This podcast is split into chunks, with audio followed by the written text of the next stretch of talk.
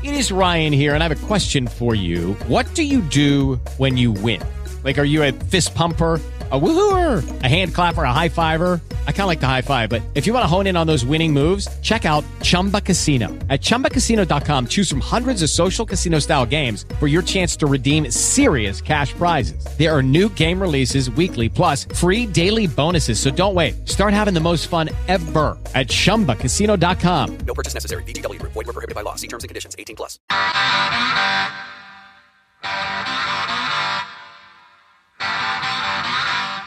Right, Bill Cunningham in about one hour. Uh, Brittany Ruby will be here on the opening of the Jeff Ruby uh, restaurants yesterday. I want to hear from Brittany Ruby about how things went and the challenges that she's facing. Also, at 2 o'clock today, we're not going to have uh, the DeWine News Conference. I think it's been postponed till tomorrow. But until then, the great number 85 of the Bengals is Tim McGee. And Tim McGee, welcome again to the Bill Cunningham Show. And Tim, how are you? I'm doing pretty good. Just enjoying this beautiful day for now. Not bad. Now, of course, we normally talk about football related matters, and we got to talk about Drew Brees and what's going on now in New Orleans. But uh, can you tell me how a African American kind of, and I don't represent white America any more than you represent black America. I mean, we each have individual opinions. But can you tell me how you process what's going on the last uh, 10 days here in America? It's it's been a rather trying time. Obviously, as an African American, you'd like to see progress made in a forward manner, opposed to the seesaw going back and forth. Uh, we hope, and I hope that what transpired over the last week or so doesn't continue to repeat itself in that that cycle where things get to a point of intensity and then we all get all hyped up and then there's rioting, looting, and all this you know, hoopla that goes along with it. Some justly, justly so, not the rioting part, but the protesting part. And then we go back, it calms down, and we go back and we wait for the next one to happen, and we, we just got to get to a point where you know we prevent it. Yeah, and what do you see? If I made Tim McGee the grand poobah, you're the CEO, you're the president, you're chairman of the board, and you control everything. What specifically would happen now that is not already going on? Well, first of all, I think you got to start with the education. Uh, It, it has to have a level. All races have to understand and accept each other. That if if I was the CEO, I would more or less focus on the educational part because I think once people are educated and they're in a comfort zone, and, and here's where I think white people are at, at a disadvantage, Willie. It's very tough to ask the, the serious questions and get the right answers on how to handle certain situations.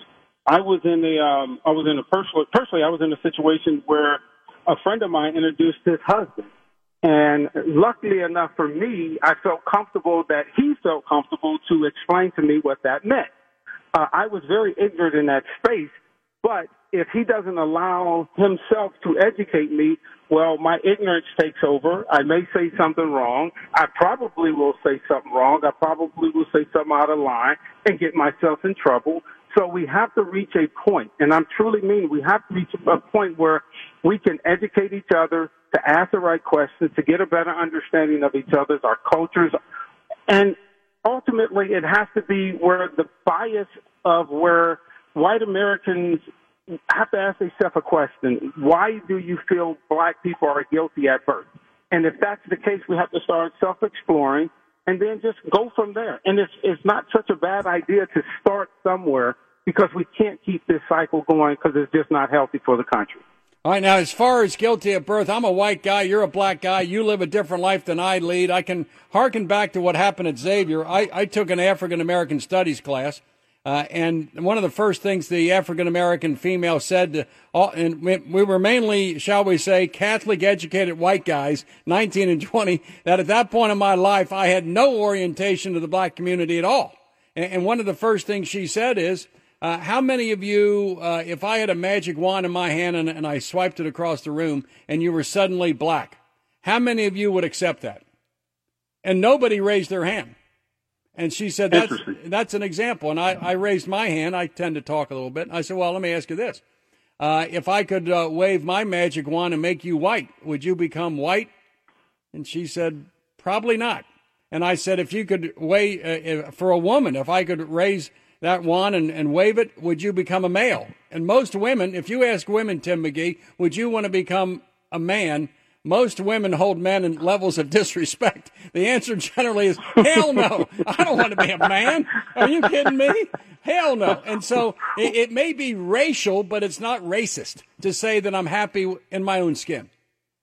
Well, there's there's no question about it. Remember, it's it's the mindset, and we if if we can change the educate the mindset, then we stand a chance to change the mindset.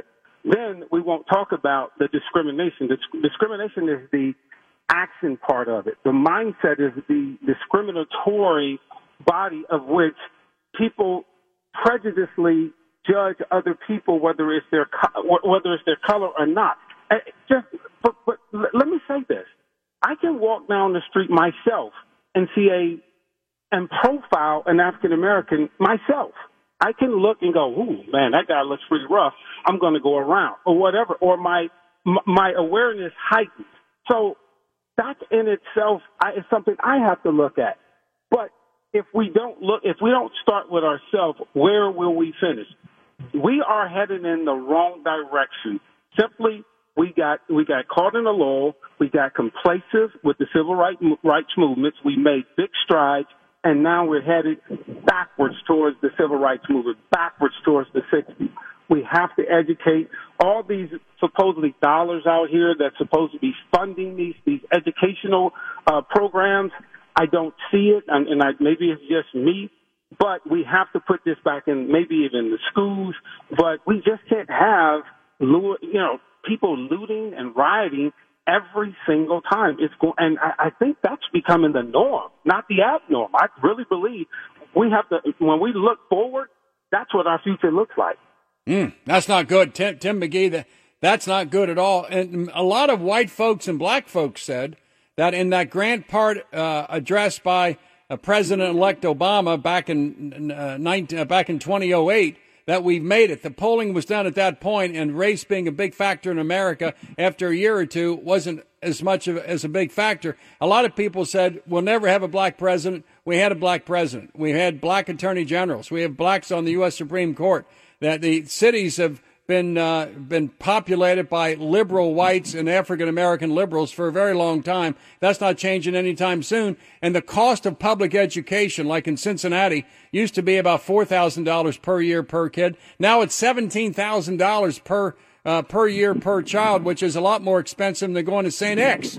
And so some conservatives say, look, we've done all we can do. And I'm, this isn't me talking, it's conservatives. We've done all we can do. Now it's up to the black community itself to have fathers in the home, uh, to work, to pass tests. I'm told by CPS teachers that one third to 40 percent of the kids are they simply lost track of them because they're not in front of their computers. And then i hear well these kids don't have computers. These kids don't have laptops. These kids don't understand what it takes. And so on one side of the fence i hear conservatives saying we've spent 22 trillion dollars on poverty for the past 50 years and, and poverty rate now is the same as it was before. And the great majority of poor people in america are white. They're not black they're, they're, numerically the great majority are white, not black. And so there's only so much we can do. It's up to you. And so when you hear some say that we've done all these things, that's all we can do. It's up to you. How do you process that? I, I don't agree with it. And, and the main reason I don't agree with it is because we can't give up. We can't give up on our country because we're a part of the country. We're a big part of the country. So we have to continue to throw programs out. Who said the next one is going to work, but we got to keep trying. And that's the key. We've got to keep trying. And, and, and when the conservatives look at it and say, from a monetary standpoint, we're talking the humanitarian standpoint. The humanitarian standpoint is what we're talking about with the George Floyds of the world. The humanitarian standpoint is what we're talking about with the plight of the African American male. That's what we're talking about. I understand that there are some inequalities within the African American community versus the white communities. Yes, that's always going to be, probably, unfortunately. However, we got to continue to strive. We can't give up. They can't give up. We can't give up. I mean, what is the word? If, if you look at the data, the data going to show well, white Americans are going to be taken over by Hispanic Americans in, you know, 20, 30, 40, 50 years. So you may be the minority. So we have to continue to educate, educate, and educate because we can't give up. Remember, we just, what we have we just witnessed the last two weeks that can't be indicative of our future. We cannot no, allow no. the death nor the protest, as in the rioting and the looting. That cannot be our future. So I say to those, are we going to give up or are we going to try harder? We have to try harder. Tim McGee, have you had personal acts of uh, discrimination against you? Uh, you came up Tennessee. Uh, you've lived, may I say, a great and a charmed life. You're, you're a star at Tennessee, star with the Bengals like nine or 10 years, 90% of the time with the Bengals. Have you had those occasions as a black male you felt discriminated against? Oh, absolutely. I mean, I, I've had times where I was profiled, racially profiled. I was pulled over and, you know, given some silly tickets, whether it was a front license plate or the guy was looking through your car, run your plates, and detain you for a second just to see. Because again, I, I didn't drive around when I don't wear my uniform during my career. I didn't wear my uniform home, so you know, being an average sized human being, so it, it, it cops did not know, take notice to that. So at the time, there were some profiling there, and there still is some profiling. However, once again, Willie, I always got to say this. We're still talking about the one percenters, the one percent of bad cops, not the 99% of the good and great cops. I will never let them be all intermingled with the bad cops. It's the same thing that I used to experience as an athlete when athletes make stupid decisions or bonehead uh, criminal acts and they go, why do y'all do this? Or they make this generalization about athletes. It's like, wait, wait, wait, wait a minute. That was him and her and him and him. That don't have nothing to do with me. There's Right. The vast majority of us are successful outside of the field as well as on the field. So, I, I, I, from a discriminatory situation, yes, there's no question about it. It happens. Now, how you handle it, you have to be prepared. Should it happen? No.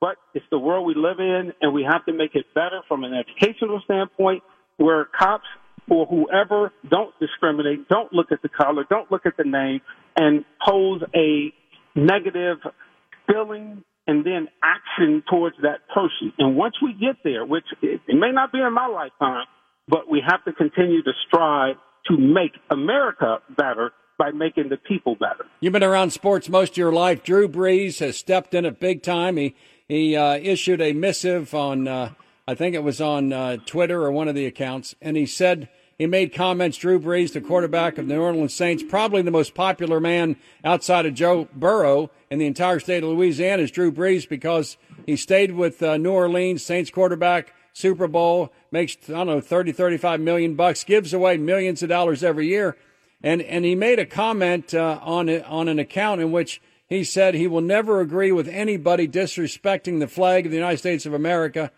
and uh, he was in referencing uh, Kaepernick, who would kneel during the Star Spangled Banner. And since that time, the last two days, there's been a firestorm of activity, including a very emotional plea from Malcolm Jenkins, who one of the stars uh, of the Saints, and uh, he's been taken to task by everybody. Drew Brees, and he had a job waiting for him. I think at Monday Night Football or something that is not going to happen. But the Instagram post uh, was uh, was about his family, about his about his uh, in laws and uh, grand.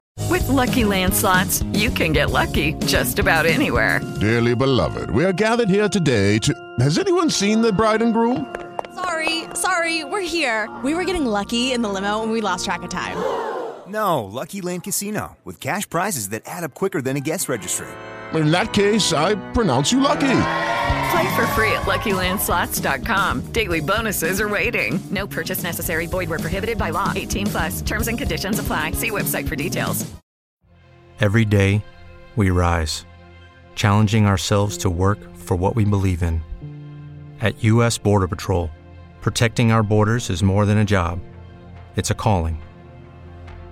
Agents answer the call, working together to keep our country and communities safe. If you're ready for a new mission, join U.S. Border Patrol and go beyond. Learn more at cbp.gov/careers. grandparents fighting in World War II, and he said you can't respect the American, disrespect the American flag. And from that, he's been a, a pinata, a pincushion. Then he issued uh, other statements, which is more in line with maybe what he meant, to say and didn't say well. How much trouble is Drew Brees in, do you think, as the quarterback of the Saints? And will the black players and the white players on the team actually continue to uh, uh, to uh, respect him? Well, once you push that send button, you can't take it back. You take that genie out of the bottle, it's not going back in. And sometimes you have to realize silence is your biggest asset. And in his case, what he's done in all the years and all, when you look at his resume and all the things he's done for just a phenomenal individual on and off the field, one tweet, Yeah. one quote Yeah. diminishes all that. Think about that, Now- Tim. Tim, that, Mhm, yeah. think about that. Yep. It, it was on 20 Instagram. years. Uh, uh, 20 years, great career, the most respected man, and now he went from the top to the bottom with one Instagram post. One. One. Yep. And, and that happens all too often with politicians, entertainers, uh, just CEOs. You just got to be careful of what you say nowadays. It's an ultra sensitive society, and there are certain things that let's just face it, you have to be politically correct. And uh, did he cross the line? Absolutely. Will the locker room forever be tarnished? Yes, it will be divided. There's no question about that. There will be undertones. There will be there will be conversation. There will be backstabbing. The black players probably will never trust him to the magnitude of which he earned their respect prior to his statement. And he has been on record as saying other things that, but he gets an opinion. There's no question about it. His opinion should be valued. It just you should know better in this day and age what you can and cannot say, and more so the consequences if you say something that goes against the values of the United States of America. And in that locker room, it's just not a very forgiving place. It is no, not. It's not. Yeah, one time, and the thing is, uh, many say, let's have a conversation about race. But it normally involves having a conversation that I agree with. And if you disagree with me, I'm going to punish you to make sure we don't have a conversation. Is that a kind of a different message to provide to, to Drew Brees that let's talk about race, but you have to talk about it the way I want you to talk about it? Well, I, I think in his case, it was more of the deflection of the issue at hand. The issue at hand with Kaepernick kneeling, the messaging that Colin was sending that was very clear to most people. It was clear that he was saying, I am protesting pr- police brutality. And it now the message got changed uh, by the powers that be, and then the conversation, the narrative was was taken over by the disrespect of the American flag. Right. I understand they both have credence, they both have time, they both have value, and a tremendous value.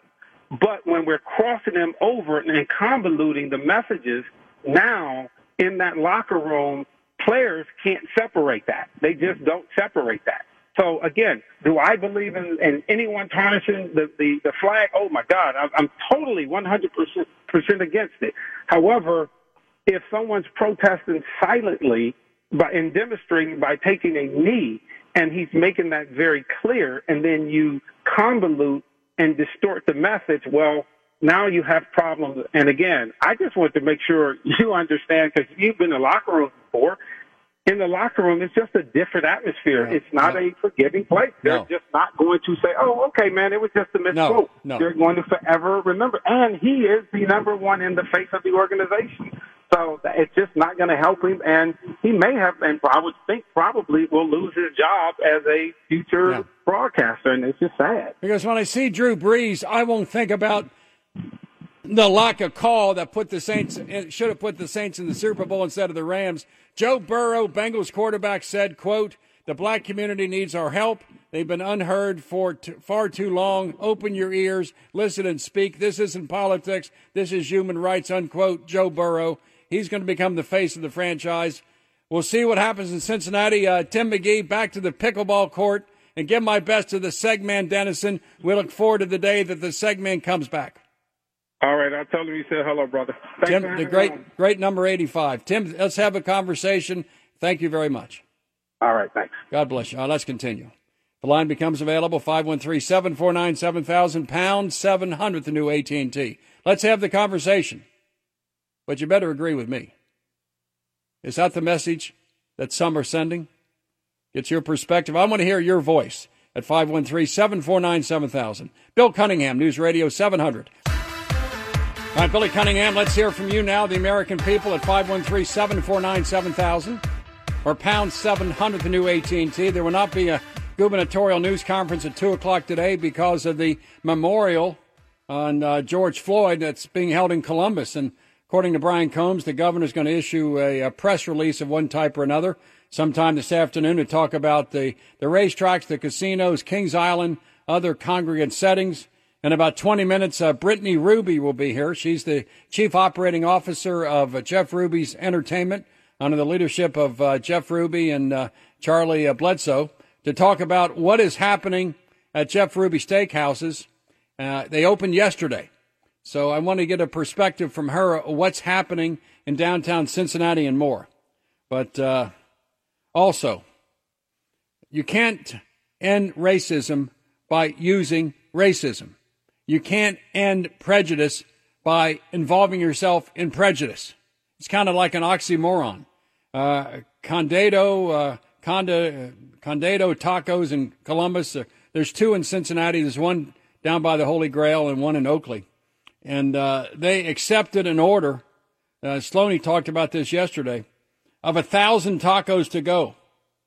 And uh, as the tacos were being made in Columbus, someone noted that the uh, the tacos were going to go to the police department. I'm sorry, it was 500 tacos to go on short notice because of the violent protest, and uh, the chief of police and others wanted his men and women uh, to eat a little something quick and easy.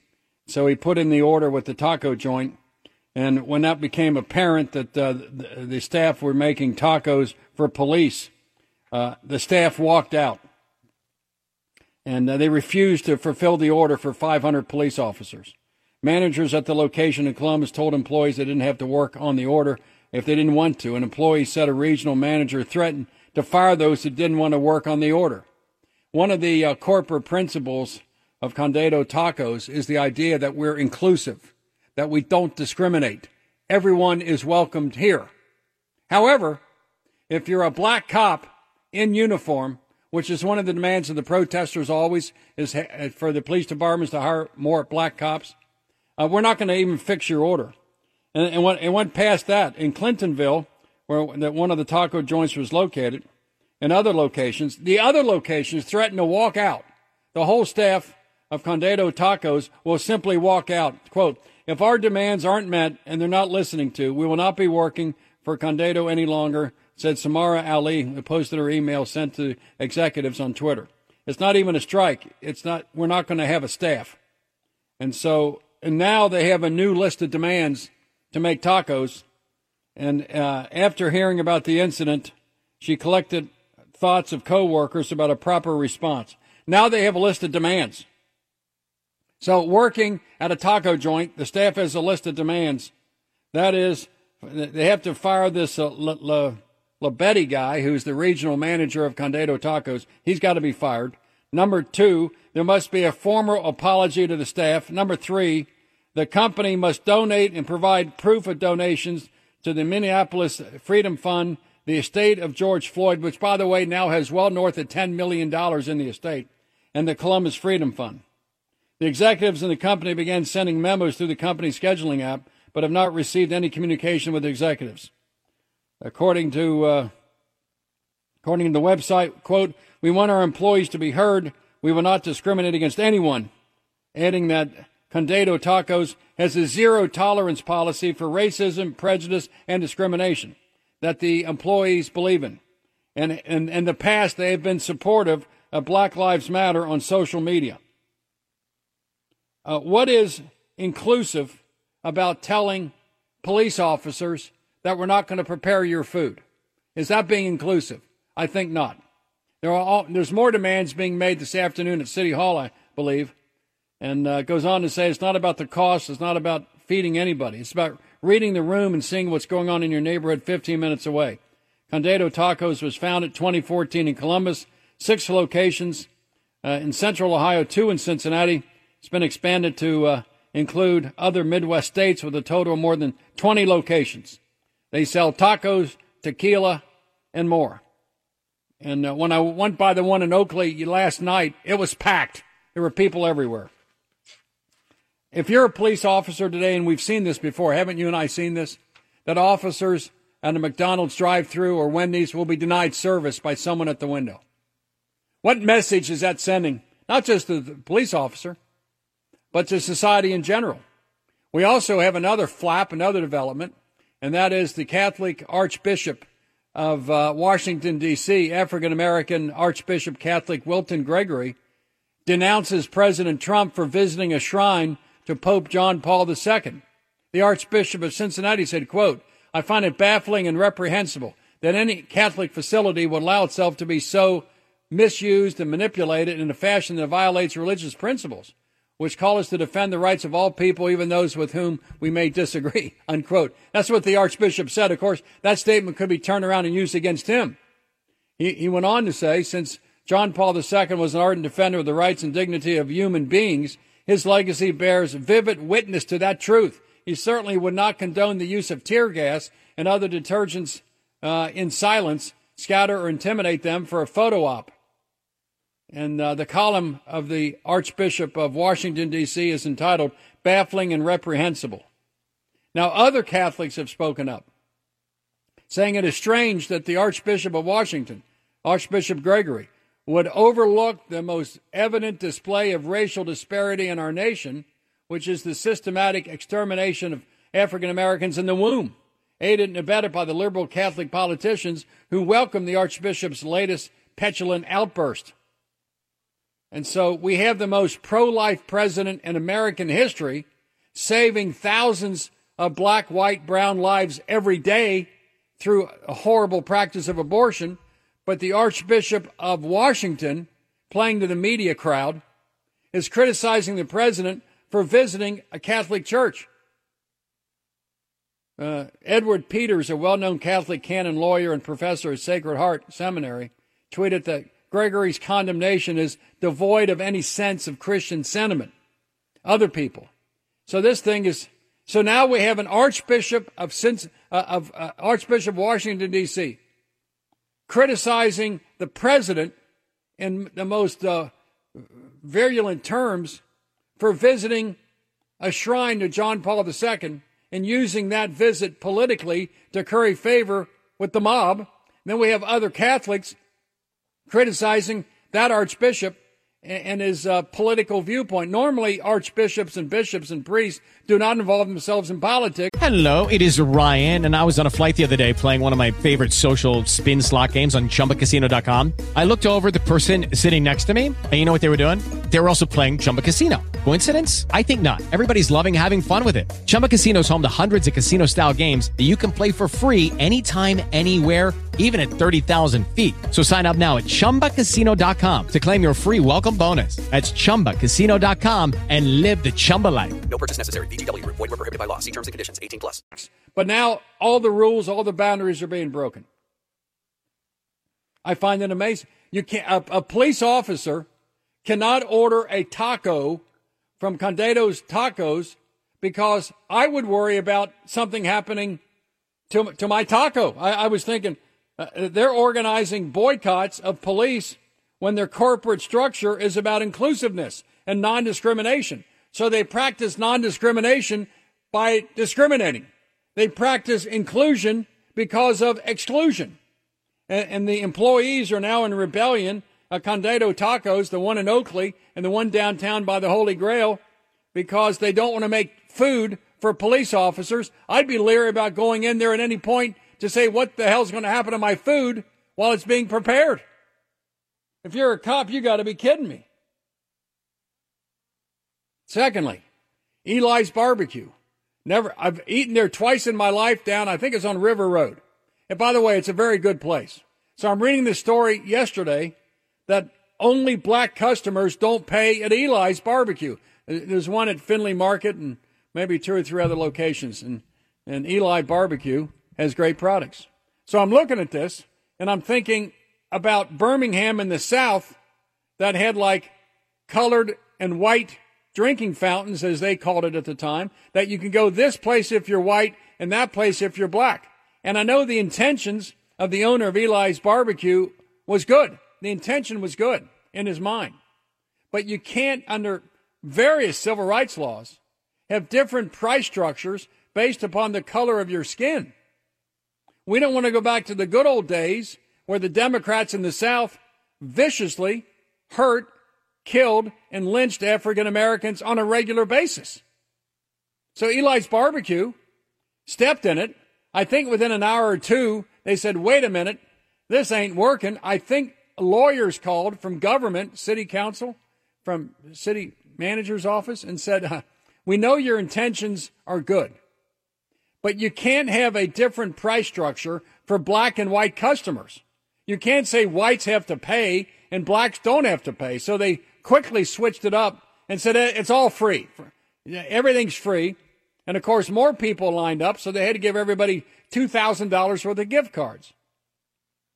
I have sympathy and empathy for the owner of Eli's Barbecue, who stepped in it with the best of intentions and instead was violating federal, state, and local laws. The Human Rights Commission, the U.S. Civil Rights Commission would come down on that in a heartbeat. His intentions were good. The way he expressed it was awful.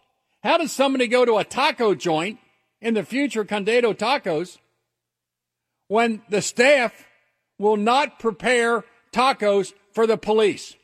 Do you have confidence when they wrap up your taco there in Oakley, what's going to be in it that you don't know about? If you're a police officer, are you kidding me? I, I I'm gonna. I, I mentioned this yesterday.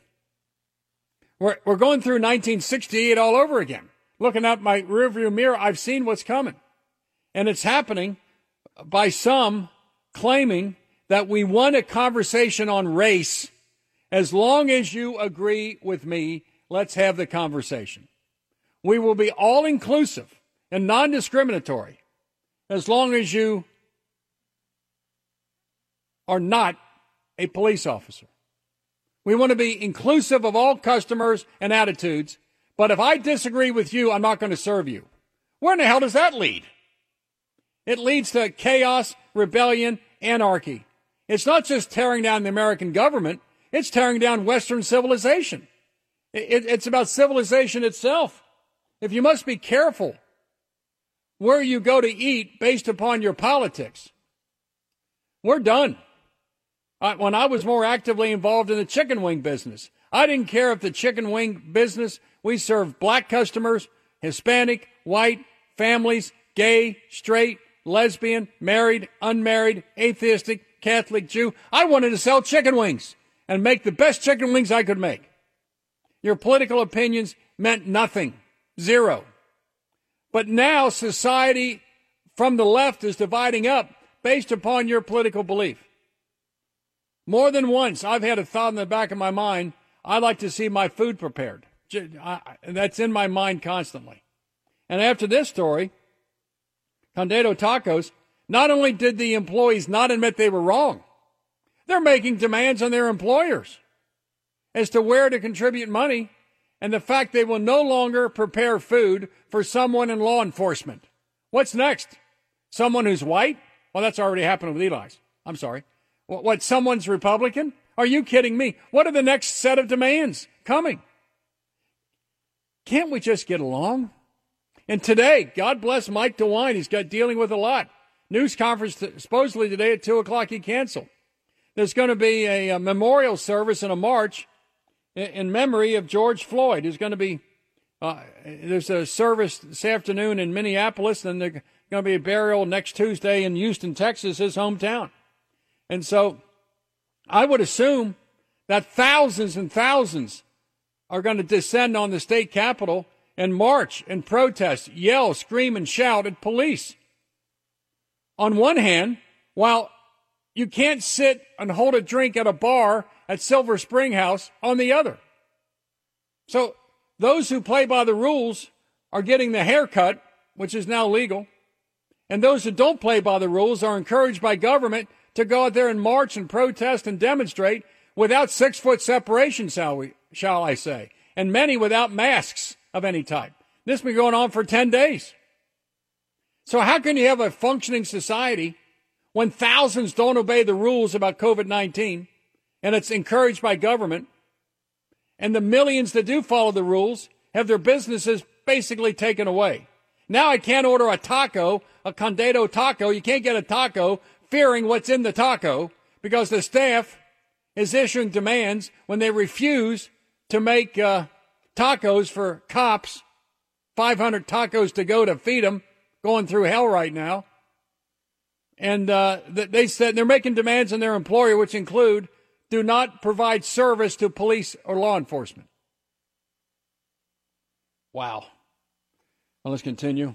You got me all pissed off now. Coming up after one o'clock today will be uh, will be uh, my good friend and yours, uh, Brittany Ruby, the CEO of uh, Jeff Ruby Entertainment. She opened yesterday downtown and elsewhere. I want to see the difficulties that the restaurant business is having. And, and Jeff Ruby will serve steaks and his fine lobster to anyone, irrespective of color, orientation, irrespective of marital status, irrespective of politics. He don't care. That's the way our society works. But now we have the Archbishop of Washington going after our president for going to a Catholic facility.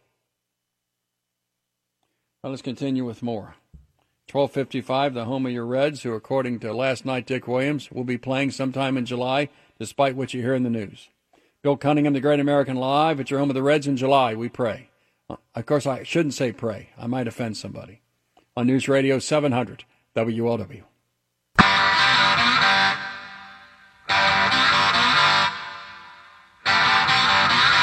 Hi, Billy Cunningham, the Great American. Uh, several weeks ago, I made my rounds of the great restaurant tours in the tri-state, and uh, there's no one at the upper level better, better than uh, Brittany Ruby of the Jeff Ruby Culinary Group that has uh, seven restaurants in, I think, three different states. And yesterday, June 3rd, was the first day they reopened. I wanted to go back around many of the great restaurant tours and find out how things went, plus other issues. Brittany Ruby, CEO of Jeff Ruby Entertainment. Welcome again to the Bill Cunningham Show. And first of all, uh, Brittany, how did yesterday go? I'm still. I just text our group. I've been emailing and and texting our GMs. We are all on cloud nine. We are absolutely. Um, it's difficult to be really happy right now with everything going on, but we have to celebrate the success. And uh, our restaurants last night did very well, and just overall having the, seeing our guests in our place places happy and supporting, I can't explain to you what that means to us. I, I sense excitement and I sense trepidation in your voice. That is, as a restaurant owner, you got to feel, oh my God, it worked and we're open. On the other hand, so many restaurateurs are simply scared. Well, we're trying not to walk in fear. We're, we're confident uh, we know that we're doing everything the best that we possibly can. There's so much emphasis on that. And, uh, and so we're doing what we can do, but we're, we, we totally believe in celebrating successes. And right now, um, that's where we are. As far as the pandemic, uh, there's been reporting out of CNBC and elsewhere, COVID 19, the recession is over. The stock market, I can't believe what's happening in the stock market. It's right. back to like all time highs, which I, I don't know how Wall Street performs the way Wall Street performs when Vine Street in Cincinnati is hurting as much as it is. Can, can you process how it's like the tale of two cities that when I look at Joe Kernan, who went to St. X in the morning on Squawk Box CNBC, I see Happy Days are here again. And then Sunday afternoon, about one o'clock, uh, I uh, parked my car in OTR, walked around, looked around. This is after two or three nights of, of rioting and protest and there were people sitting outside uh, eating brunch. Uh, there was a sense of back to normal. Uh, are are you back to normal? I think for us to stay wherever back to normal, that's going to take quite some time.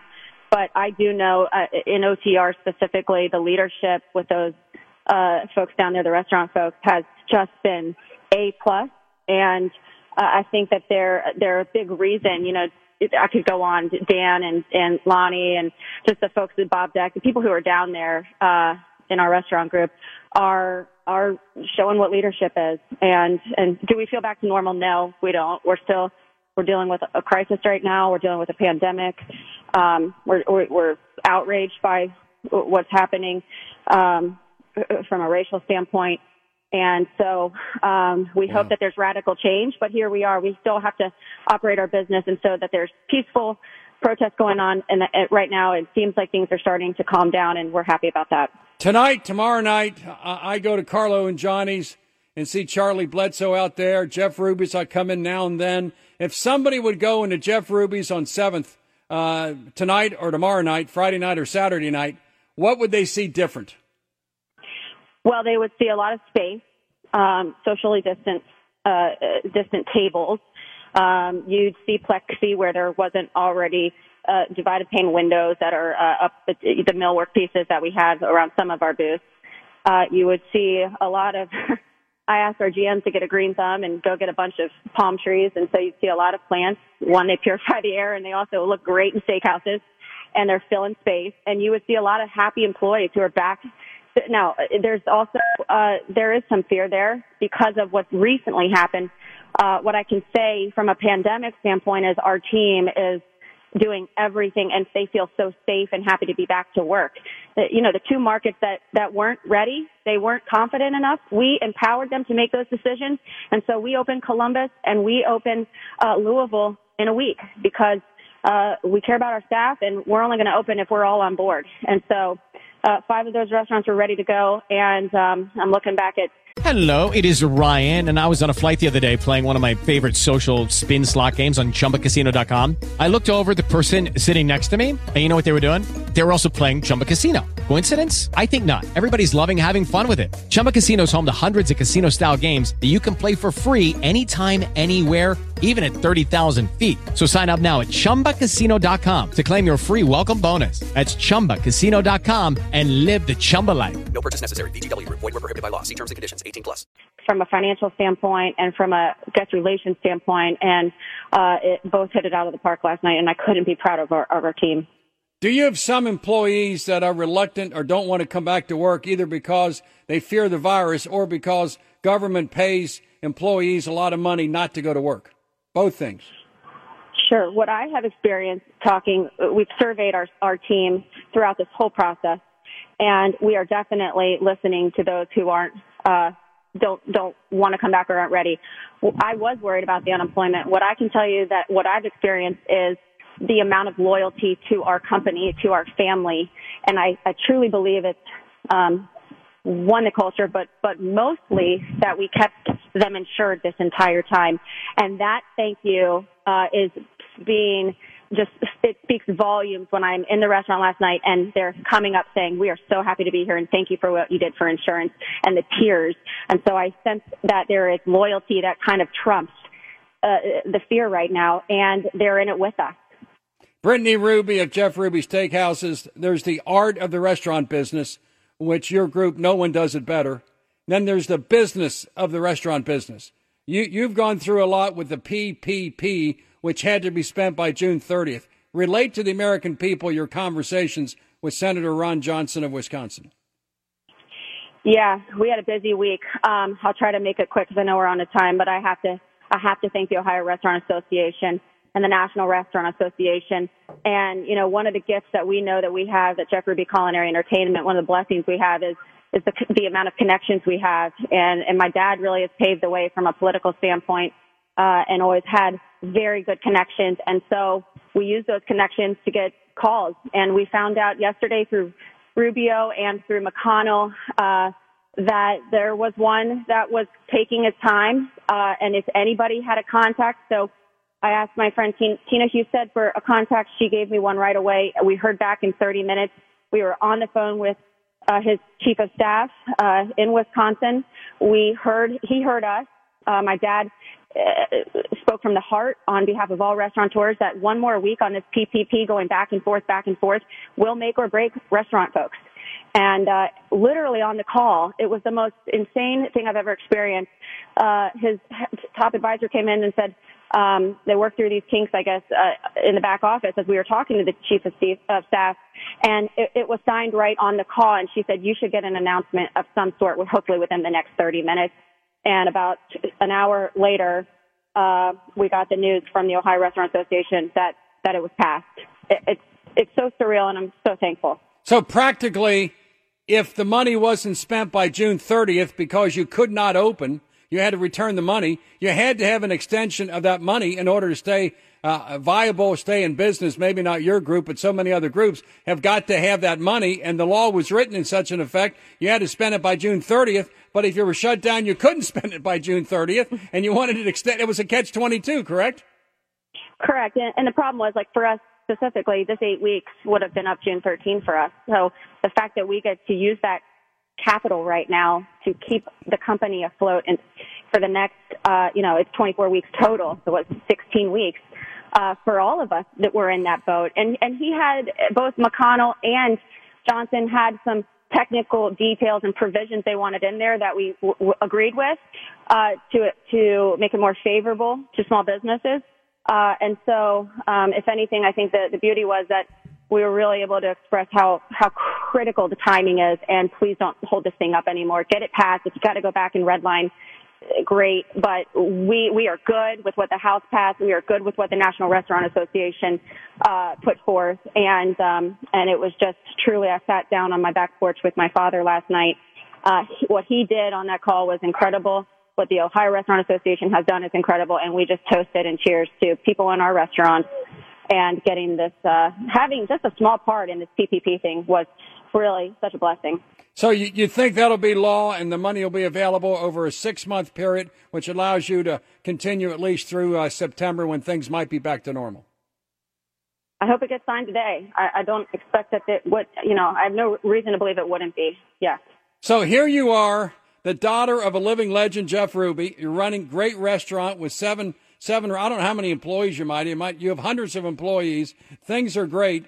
And suddenly an asteroid hits and, and then, and then, and then here comes a comet and it's back to back. What else can happen? Well, truly, there was one the size I hear of uh, the Empire State Building that was headed. I mean, I was laughing at John Lonnie, who said they're joking that a giraffe might be coming down Main Street. I mean, truly, w- every day. That's what I said. We had we've had a great 12 hours. Let's keep this trend going. You know, 12 hours. And at the core of this is the idea that you have to work, keep hundreds of people of employed at Jeff Ruby Steakhouses, produce a wonderful product, and also run a business while there's things happening over which you have absolutely no control. Zero. None. the only thing I can do is pray and keep a positive attitude and lean on our team and lean on our culture, lean on my family, and um, and and take it truly day by day. If you ever had that sense where you Yeah. can't worry about what tomorrow brings, you can only you know be in the moment. And and we've been forecasting worst case scenarios and and preparing for worst case scenarios, but at the same time, we've got to learn to live in the moment and celebrate the successes, and that's where we are today. Did, did the protests and the riots affect any of your stores, especially the one on 7th Street? It did, but not to the extent we thought. Just from a reservation standpoint, sure we dropped, but we were able to. Uh, there were still a ton of people in the in the in, in the restaurant last night. We still uh, a ton. I mean, within six feet of each other. Haha. Um, but also, some of that trans uh, we were able to transfer to the precinct, and so consolidated wise, we were right where we wanted to be. We're still fighting for our lives. We're still, you know, hoping people continue to feel confident dining out. Uh, every restaurant is, but it was slightly impacted, uh, but not much. I think peace, we're, we're, we're hopefully, uh, in a position now where things are starting to, uh, calm down downtown, and that's what we experienced. And Brittany Ruby, the bar at, this, at, at Jeff Ruby Steakhouse is wonderful. Are the rules such now you can't have someone sitting at the bar except six feet apart and nobody can stand with a drink? Are those rules still in effect?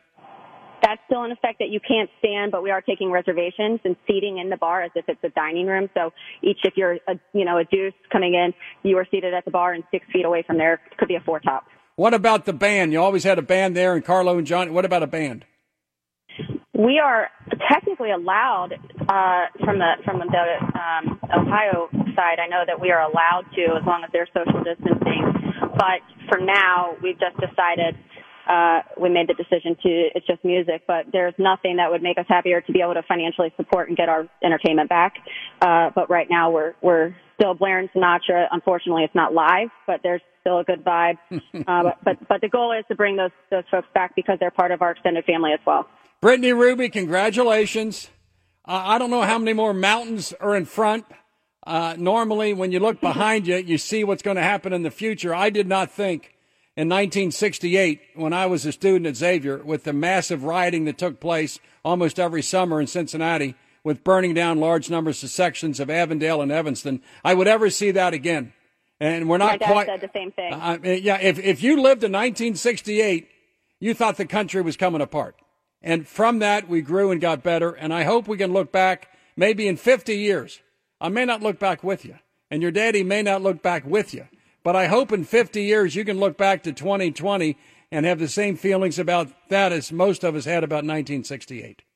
Well, if I know your heart and I know my father's heart, you you you won't be looking at it. You will be looking down with us, and you'll yes, hopefully be yes. safe. All right. Good luck. So the facilities are open, uh, open for business. Reservations are uh, requested. In fact, might be required.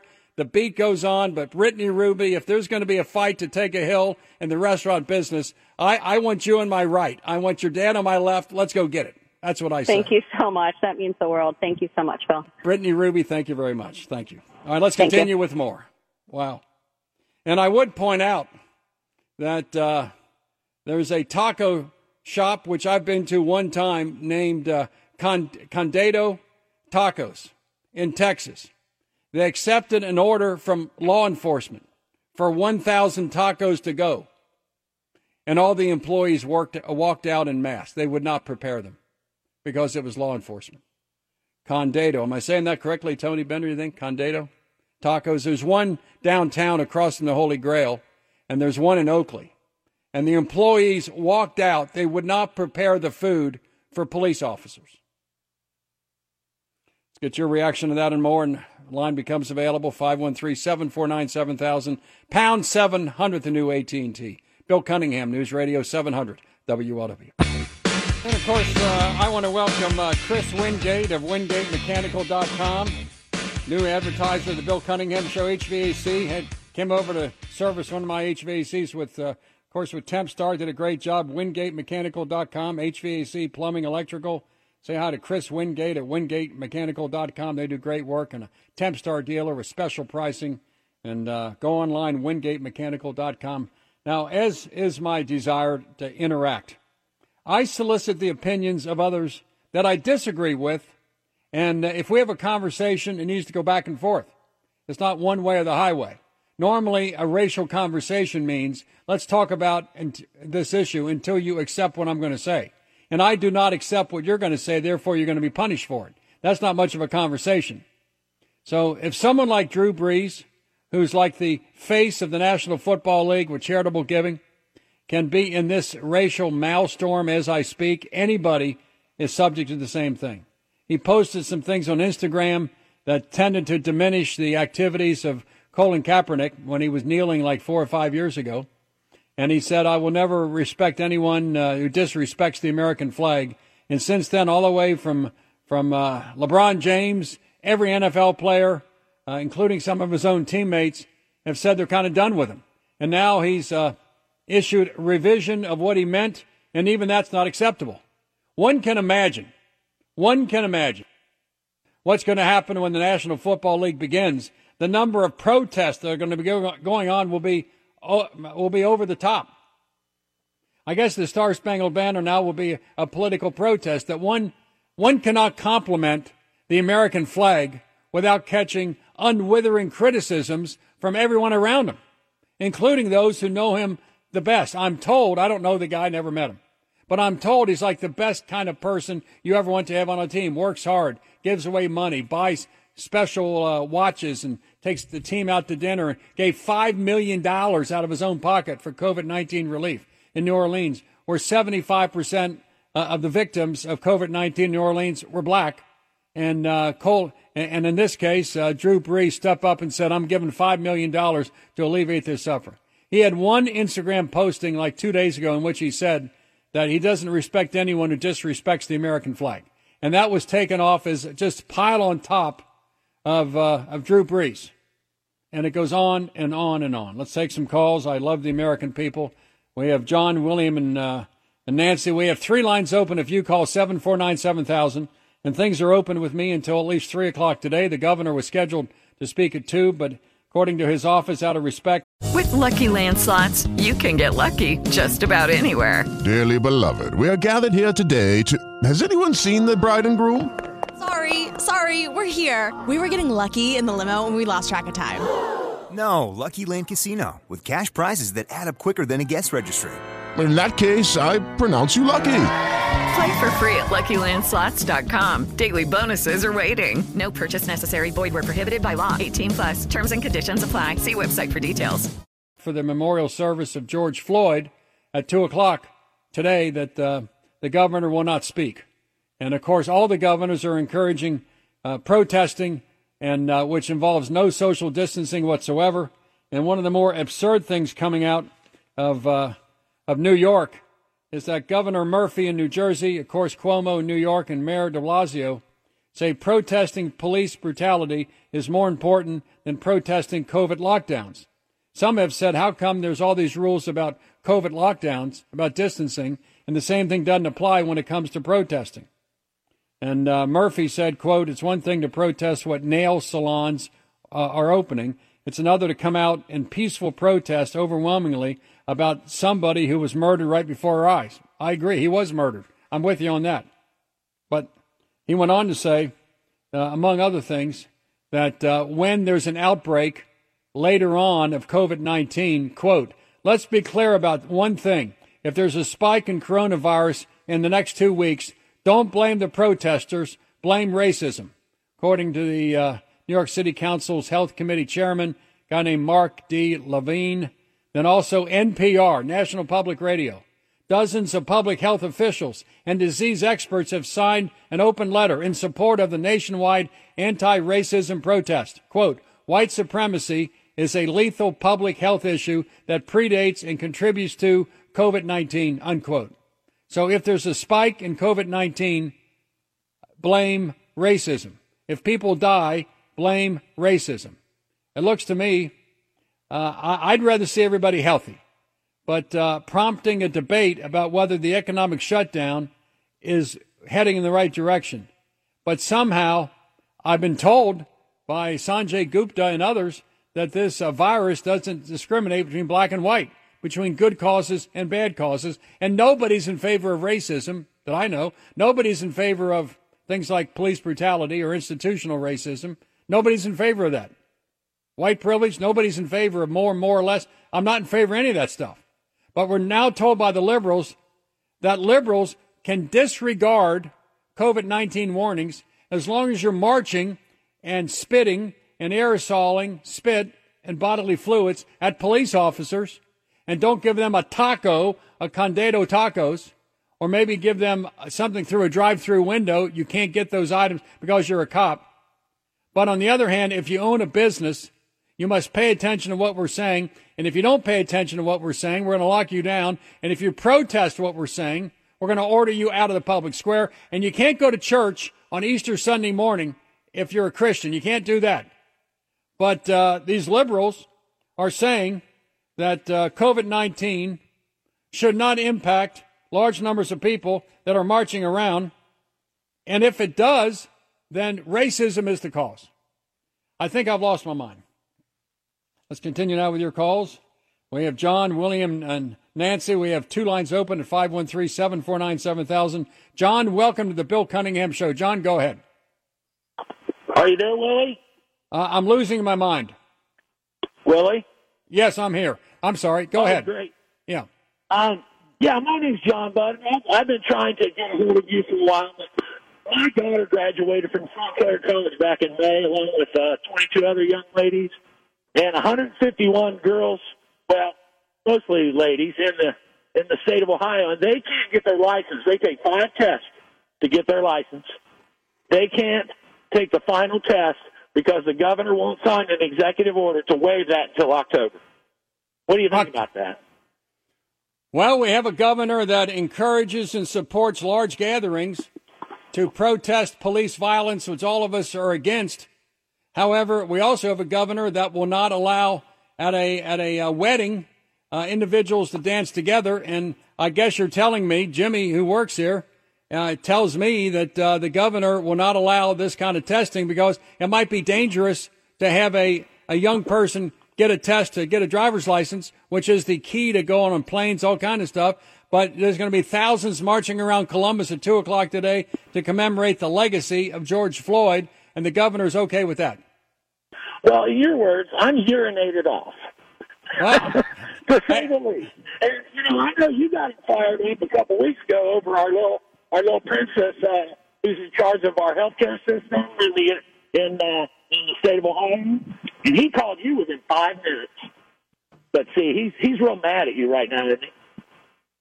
No, you might say that, but uh, you know we've been friends for so long. At some point, he will call me on a Sunday night, or I'll I'll call him, and uh, we'll get back together. I, I just I like him personally. I like Fran personally, but the governor is wrong about locking down large parts of our society while opening up large areas to protest, engage in the exact activity you're not supposed to do.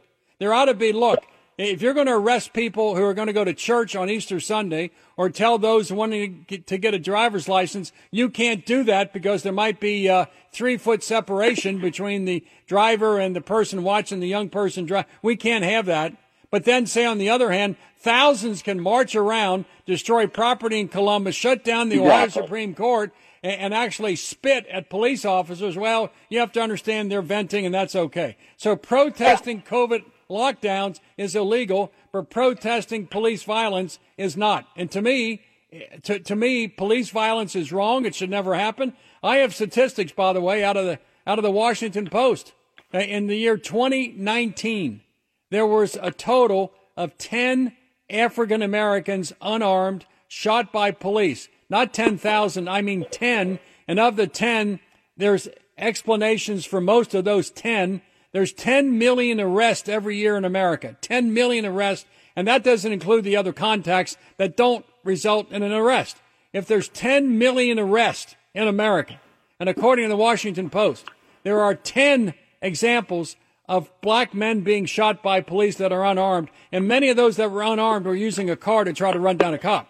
And so we're dealing with an infinitesimal problem that I'm sure it, it exists because I watched one time the George Floyd murder, and I watched that, and I can't believe that I'm seeing that. But that is a rare uh, occurrence. It is extremely rare. If there's 10,000, I'm sorry, if there's 10 million arrests and less than 10 result in uh, police violence against a black guy resulting in death who's unarmed, to me, that is not a systemic problem. Those are individual acts, uh, individual cop criminals that need to be dealt with. But to say that individual police officers are part of a racist system, that is wrong. Yes, and, and I agree with that 100%. And, and I live very close to uh, Yellow Springs. Yeah. I've known Mike Goins for years. I participated in fundraisers. I've known for that guy from district attorney all the way to where he is now every time. And right now, he, I, I wouldn't vote for him for nothing. He has got me so upset. It's blah, blah, blah, blah. He wants to have a press conference every day so he can seem like he can, you know, listen to himself talk and tell us the same stuff. Wash your hands. Don't do this. Let's have a puppet show. It's maddening. It's here's something for the people who want to work, which is 90% of the people that I know. We're like 99% of the people that I know. I'm standing in the front yard right now. I just got done mowing two acres. This is what I do every day. People that work, you say it, conduct of character, get an education, go to school, don't have kids out of wedlock. All those things count. And now these young ladies I'm talking about, they did all of that. They get nothing in return. They all have they all have jobs, and their jobs are going to disappear because they can't take one test where they have to physically go in someone's mouth and use a water instrument. And no dentist is allowed to do that either at this point, and that's why they're saying, well, you can't do, you can't take the test as a dentist. All he has to do is sign a waiver and say, okay, you can go, you can go Sure. do this. You passed all the criteria. Every one of them has passed all of the criteria, but you can't go to work. What's how many how many thousands of new drivers, black, white, brown, and otherwise, are waiting for the governor's signature on a piece of paper, and he refuses to do it? Yeah, and, my granddaughter's and what's the reason? What's the reason? I mean, the reason is what? What? Because. Because. Okay. Yeah. What? Well, because. Well, what? Can you tell me why all these millions of people are protesting around America, exchanging bodily fluids and throwing things at cops late into the night? And, and that is encouraged by the governors and mayors. But normal people, black, white, and otherwise, who simply want to get about their work, can't do it. And, and one last thing, John, then we got to go. 40% of those who have been unemployed the past two and a half months aren't coming back. Let's go to William on a cell phone, then Nancy. William, William, go ahead. Yeah, yeah, yeah. I'm just, I'm, I'm really concerned about how it seems like we've become really, really weak. And what I mean is, you know, there's no rule of no, law, accountability. Uh, you know, I don't, whites and blacks, you know, we either get along or we don't. Republicans, Democrats, you get along or you don't. You're either pro-life or you're not. Uh, but, the, but the fact of the matter is, we're always going to be different. Look at the look at the State of the Union. You got Democrats that won't stand up for the president. What kind of you know what kind of stuff is that? So I guess from the top, from the top looking down, if we can't get these politicians to respect each other, how do you, white and black, it just is what it is. Sometimes we have to accept that there's rule of law. If you got protests and you're going to protest, there's a law out there. You're allowed to do it. You're, you're literally allowed to do it. You just can't burn down things and you can't, you know, set things on fire and go crazy with it. it that's what I don't understand. William, from my perspective, there ought to be one set of rules and regulations that apply to everybody, irrespective of race, gender, sexual orientation. And uh, Well, it needs thought- to apply. And then if you violate those rules, there's consequences. And if there's consequences, you deal with them. But to have the New York City health commissioner say, if the cor- coronavirus strikes in the Big Apple, blame racism, not the rioters, that is ridiculous. You have to take responsibility for your own health. And how do we have governors and otherwise who say the business owners can't open because of COVID 19, but on the other hand, they're encouraging thousands to march and throw liquids at police, and that's their constitutional right? Well, William, you're breaking up. We got to go, and thanks for your call. Let's go to Nancy on his cell phone. Nancy, go ahead. You're with Bill Cunningham on 700 WLW. Nancy, go ahead. Hi, hi, Willie. Hey, you know, I'm always giving my opinion another two cents. So let me start off first by congratulating um, Britney, Ruby Miller, and Mr. Jeff Ruby for all they do for our great city and uh, putting us on the national stage and getting the restaurants and the entertainment district open up downtown and throughout, um, you know, greater Cincinnati. So first, I want to give kudos to them. Second of all, um, your your previous caller, let me, as someone who's been part of a protest, March Against Mon- Monsanto, you may be familiar with us. We, um, for years, have marched against the Monsanto um, for healthcare reasons and other things that took place, and we do that specifically. We did that during Memorial Day weekend when Taste of Cincinnati took place, and I was one of the featured speakers because I firmly believe that a rare autoimmune health condition that I have was attributed to the toxins from Monsanto. But before we get off on that tangent, let me go back to address the difference between being a protester and being a looter. I totally agree with you that the law should apply no matter what race, gender, sexual orientation, etc., because otherwise that would be discrimination. But I want to make the point to those out there that there is a difference between being a lawful and peace abiding protester and being a looter and violence is never the answer. And as someone who was here in, two, here in Cincinnati in 2001, very involved with city in many forms of volunteerism, whether that be political, um, things downtown, there we recovered from the riots. And I want to send the message to Greater Cincinnati that we are going to recover from this. And the reason Cincinnati is going to recover is because, if you remember, Willie, we were known as the blue chip city, right? Yep. Yep. And the blue chip city recovers eco- severe economic downturns. And these latest numbers that are coming out, unemployment, earnings will come out on Friday. Right. The reason that Cincinnati thrives is because we can recover, we can push through this because we've seen it before. It happened in 2001 and we will make it. But we need to stick to, like you said, let's have those, those rules that are out there and they should apply for all. But there, it needs to be the distinction between a looter and a protester as well as I hear what you're saying, like the governor is encouraging, but he's encouraging peaceful protests. Now, what's going on in New York City? I can't speak for that and what that gentleman said as far as that, you know, racism is inciting, you know, whatever that quote was that you said. Because I think eh, when you go down that pathway as someone who's in authority, whether it be a governor, a mayor, whatever, or, you know, pr- president, DT, um, you you don't want to incite further violence. I mean, how many nights of this have gone on now? So we need to again.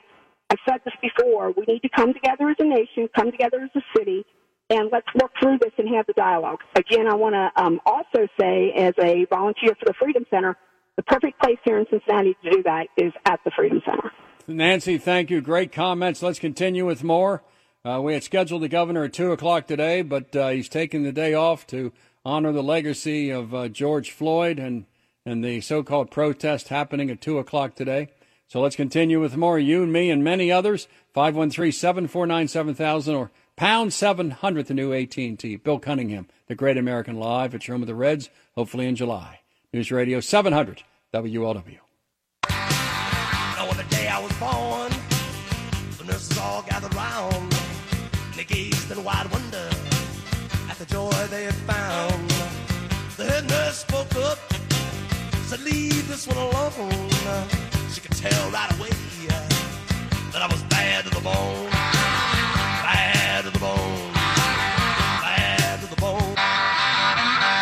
All right, Billy Cunningham, the Great American. We have scheduled, as you know, the 2 o'clock uh, news conference with the governor. He has requested that all Ohioans observe a moment of silent reflection on the passing the legacy of George Floyd.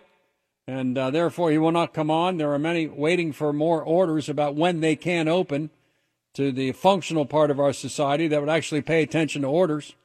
And so there are many, many millions of Ohioans wanting to know when is uh, Kings Island going to be open? What about uh, more or less restrictions on weddings and other mass gatherings? What about the casinos? Things of that character. Well, that has to wait. And uh, Condado Tacos accepted an order from law enforcement in Columbus and walked out. The employees would not make it. They would not make the tacos for police officers. And uh, they walked out uh, and they were ordered back to work by some regional manager at uh, Condado. And guess what happened? Uh, they now may have more demands. The employees making the tacos demand that they be given the permission not to serve law enforcement at Condado Tacos, which is down by the Holy Grail and also in Oakley. And uh, on Thursday, there's more statements coming out from uh, the company. Employees at the Polaris location in central Ohio expressed discomfort with having to uh, fill an order of 500 tacos for law enforcement officers on short notice because of the ongoing violent protests spurred by the death of George Floyd, a Minneapolis man killed in police custody. After managers at the location told some employees they didn't have to have to work if they don't want to on that taco order, some district managers said, yes, you do. Then when that happened, now the employees are saying, look, you, you either fire that district manager or we're going to make this even bigger and protest. And boy, these are the employees who will not work making tacos for cops. I'm also getting some report, which we're going to pursue more tomorrow, that Metro has told the Cincinnati police that they can, cannot uh, lease their buses in order to transport large numbers of protesters slash uh, rioters uh, to jail. And uh, we're going to pursue that more tomorrow. I'm getting reports on that. We'll see. And uh, according to one of the employees at the taco joint, if our demands are not met and they're not listening to us, we will not be working for Condado anymore. It's not even a strike. It's that, it's that they're not going to have a staff. And now uh, the taco joint's issuing a statement. By the way, one of the core principles of the taco joint is inclusiveness and non discrimination, except when it comes to police officers. Black cops cannot get served a taco. That's where we are. I know facts don't matter in this environment, but uh, we have thousands. I got to get to the calls. I know facts don't matter. Uh, according to the Washington Post, not exactly a conservative publication, there's about 10 million arrests in America every year. 10 million. And that does not include, on top of that, all the contacts not resulting in an arrest. But of the 10 million arrests every year in America, you're twice as likely to be killed by a cop if you're white than black. Secondly, there's a total of 10 unarmed black men killed in the year 2019 in the United States of America. Out of the more than 10 million, we're talking about 10. And when you go through each of those 10, uh, some of the weapons, so to speak, used by unarmed black men included motor vehicles, fists, and clubs. So, uh, the fact of the matter is, there is not an epidemic of police violence against anybody in America. And you're more than twice as likely to be shot if you're white than black. None of that matters either. And for the last 50 years, every major city uh, police department in this country has been controlled by liberal progressives. And it's gone on for 50 years. But now the uh, protesters are making more demands on city council that many are going to bow their head and simply accept, even though our police chief, who's a superstar, of course, he's a Xavier graduate, uh, was uh, applauded by City Council yesterday for the work that he's done. And uh, our police chief, uh, Eliot Isaac, has been fabulous, by the way. And you might know he's black. And you might know that the city manager is black. Here's the central question. I got to go back to the calls, of course.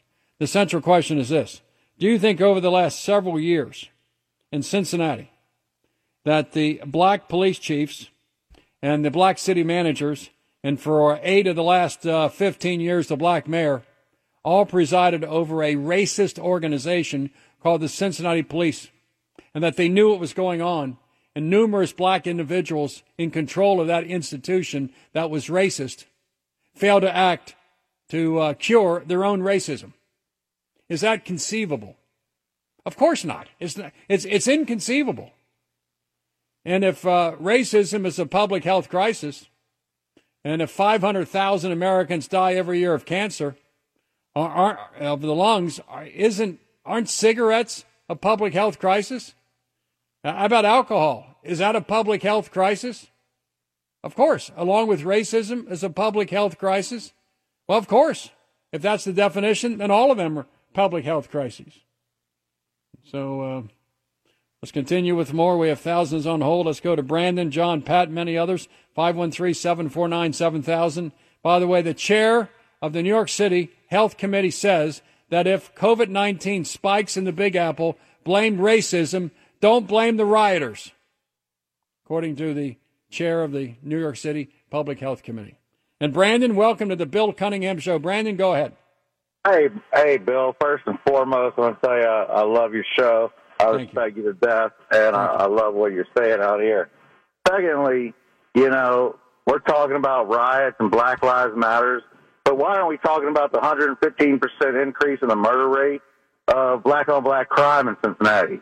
Why aren't we talking about Sheriff Jim Neil letting people out of jail and they're getting killed? Why aren't we talking about those issues where there are problems in the African American community that they need to deal with themselves? Willie, I'm going to jump off, let you answer those questions. Thank you. Well, you know, I deal with facts. I only deal with facts. I deal with nothing but facts. And uh, the fact of the matter is, you are 700 times more likely to be killed by a black male if you're black than by the police. Now, I know, I know facts don't matter. I, I know it's irrelevant. But if there's an epidemic of police violence, it is unrecognized by anyone who objectively looks at facts. Now, George Floyd was murdered, and I've said that so many times I can't stand it. But the fact of the matter is, here are some facts. How about the Centers for Disease Control? Is that a somewhat uh, august body? Brandon, now listen up. Uh, uh according to the Centers for Disease Control and Prevention, from the data of the FBI and the Department of Justice, police killings of blacks declined 80%. 80% from 1970 to 2020. 80% reduction. While police killings of whites have flatlined. In 2017, according to the National Vital Statistics Report, non Hispanic blacks, that, that, by the way are whites, non Hispanic blacks, were eight times more likely to be a victim of a homicide than non Hispanic whites in a homicide rate. The number one cause of preventable death for young white men is accidents, car accidents, second, and drownings. The number one reason for death preventable for young black men, number one, is homicide at the hands of another young black male. Here's, a, here's more facts from the CDC. In 2018, there were approximately 7,500 black homicide victims. 7,500 in the year 2018. In the year 2019, there were 10 black men unarmed killed by police. Well, I ask you the question Does that indicate institutional bias? The police have averaged killing. Now, here's the overall numbers. The, the police have averaged killing about 1,000 Americans per year the past five years. Of that number, half are white, 50%, 25% are black, with the other races commanding the rest of that percentage. So, of the approximately 1,000 killed by cops every year for all kinds of good reasons, such as they were being shot, the, assailant was shooting the police. They weren't unarmed. Uh, they were armed with various things. Of the approximately 1,000 killed by cops, less than 4% involved a white police officer and an unarmed black man. It, It is extremely rare. By any objective standard, there's no systematic abuse of black suspects by the cops. If anything, police are more hesitant, reluctant to use deadly force against a black suspect than a white suspect. How about this one? Regarding threats to police from blacks, a police officer is 18 times more likely to be killed by a black male than an unarmed black male being killed by a cop. Does any of this matter? And, and, think about it just reasonably and logically as Matt Steinman would do. If you're a white cop and you're apprehending or seeking to apprehend someone who's black, is there any way on God's green earth you're going to go overboard in arresting that person? The answer, of course, is no. A, a black male is. With lucky landslots, you can get lucky just about anywhere. Dearly beloved, we are gathered here today to. Has anyone seen the bride and groom? Sorry, sorry, we're here. We were getting lucky in the limo and we lost track of time. No, Lucky Land Casino, with cash prizes that add up quicker than a guest registry. In that case, I pronounce you lucky. Play for free at LuckyLandSlots.com. Daily bonuses are waiting. No purchase necessary. Void where prohibited by law. 18 plus. Terms and conditions apply. See website for details. More likely to be killed by a black cop than a white cop. The white cop says, "Holy crap! Am I going to put myself through this for the next several years?" And if things go awry and I have to make a split second decision that's wrong, am I going to prison for the rest of my life? That is why it's even more, it's even to me more flabbergasting. It's unbelievable that Officer Derek Chauvin and his three compatriots, knowing they were in broad daylight on a city street in Minneapolis, being videoed with body cams on, that they could actually do what they did. It's truly unbelievable that he would have done this, uh, knowing what was coming. It, it, it, it does happen, but it is so rare that you kind of know the names of Sandra Bland and Trayvon Martin and, and, uh, Michael Brown and George Floyd and Laquan McDonald. You kind of, it happens so rarely that the names jump out at you when there's 10 million arrests every year. Washington Post, according to Washington Post, the police killed 10 unarmed black, unarmed black men last year. They killed 20 unarmed whites. And so I look at these numbers and I'm thinking, okay, what are the demands? The demands are that, that the demands are quit engaging in police violence. Who's in favor of that? Are you in favor of that? Do you want police brutality? Just reason, logic has no place when you're dealing with such raw emotion. And when I speak to my black brothers and sisters, they tell me in a raw fashion they're very emotional about this, about the talk and being careful. Uh, I know when I see, I'm, I'm pulled over every now and every few years, I'm pulled over for, for some traffic violation. And I've had the talk with my son saying, this is what you do, this is what you don't do. You be careful. And even though I am who I am, I put my hands at 10 and 2. When the officer walks up, I said, Good morning or good afternoon, whatever it is, officer. I'm a concealed carry permit holder. First thing I say. And then he says, Let me see your license, your registration. Where's the gun? I'll say, It's under my seat. He'll say, Okay. One time the cop said, Let me see it. And I said, Officer, I don't feel comfortable showing you my gun. I, I don't feel comfortable.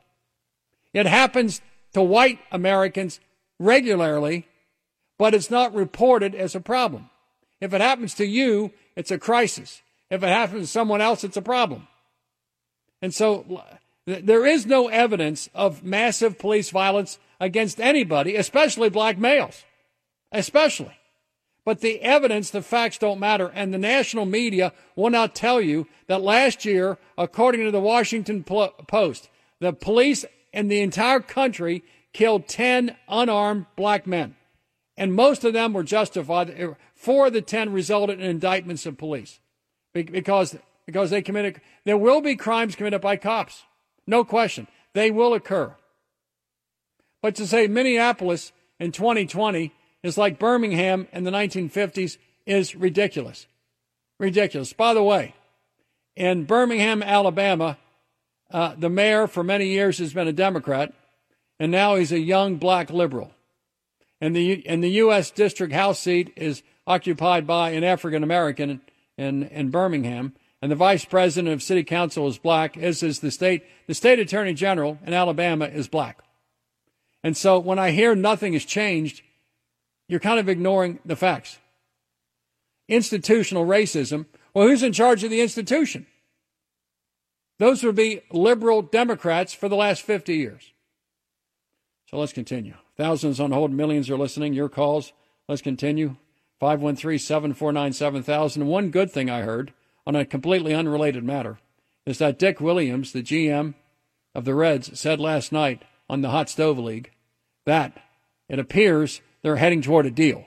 Because when I look at ESPN reporting of uh, all the so called experts, I don't get that sense. But from the inside, they're kind of heading toward a deal. It ought to be 81 games, 80 games, or whatever. Let's play baseball and see what happens. But everything's going to be politicized for the next several months. And God help you if you have a different opinion about race relations than the mainstream media. Try telling that to Drew Brees. If you got a different, everyone wants a conversation on race as long as you agree with what the other party is saying. So let's continue with more. 24 minutes after the hour, Bill Cunningham, the Great American Live at home of the Reds. News Radio 700, WLW. I have a statement here from Condado that a good friend of mine, Bob Ryan, sent me a text and said, uh, Have you seen their statement? So uh, Matt Steinman's run it off for me. The taco joint says tacos, tequilas, and margaritas we want to clear the air on any misinformation posted on social media. Amid demonstrations protesting the killing of George Floyd, three of our team members got into a heated discussion with management over fulfilling an order from members of the Ohio Highway Patrol at our Polaris restaurant.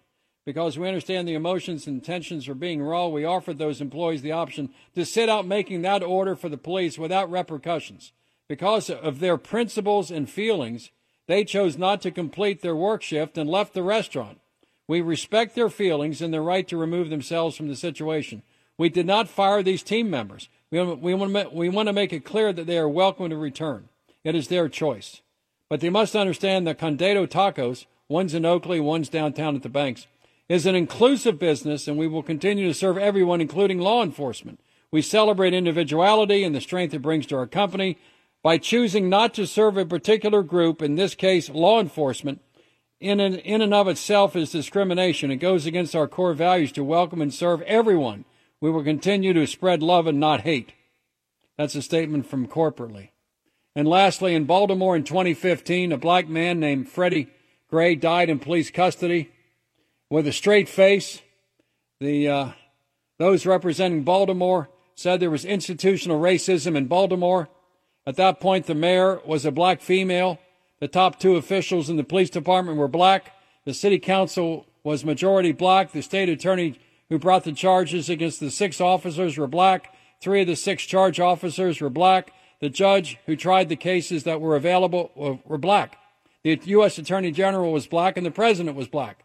And, and they all were responsible for institu- institutional racism. Are you kidding me? Are they part of the institution from Obama down to city council members in Baltimore that caused the institutional racism, racism to occur. Did they correct it? Absolutely not. They said there was racism involved, and I guess they were part of it. Let's continue with more. Bill Cunningham, News Radio 700, WLW. Murray Road.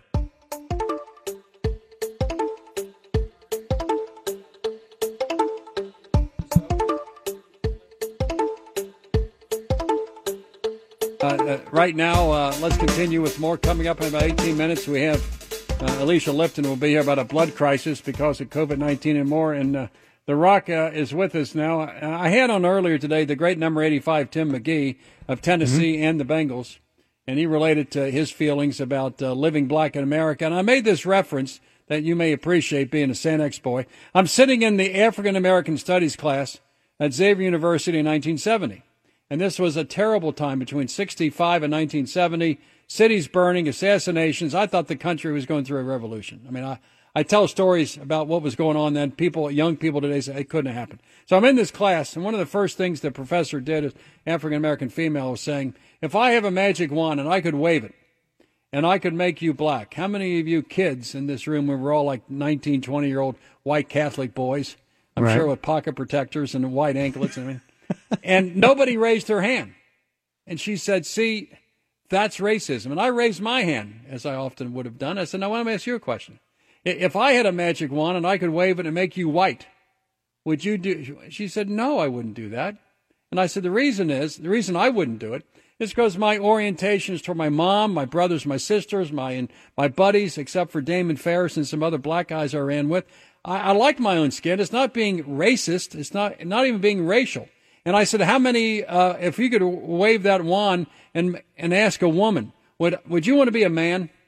Almost all of them say, hell no. I, don't, I want nothing to do with that species. Correct. It doesn't mean you're sexist or racist. It means that you're kind of happy the way you are. Now I'm happy. Well, and you're maybe proud of, of who you are, as everyone little- should be. bit. Yeah. But if you say I'm proud of my white skin, Oh no, but you can. But uh, I'm I'm black and I'm proud. Absolutely. Mm-hmm. I, I, I'm white and I'm proud. Hell no. I got a problem. And one last thing. I'm looking in 2015. Freddie Gray in uh, Baltimore was in police custody. And all the cries were, and, and that was during your buddy Barack Hussein Obama was in the White House. He talked about all the institutional racism in Baltimore. A- At the time, the police chief was a black female, implementing the racism in the institution.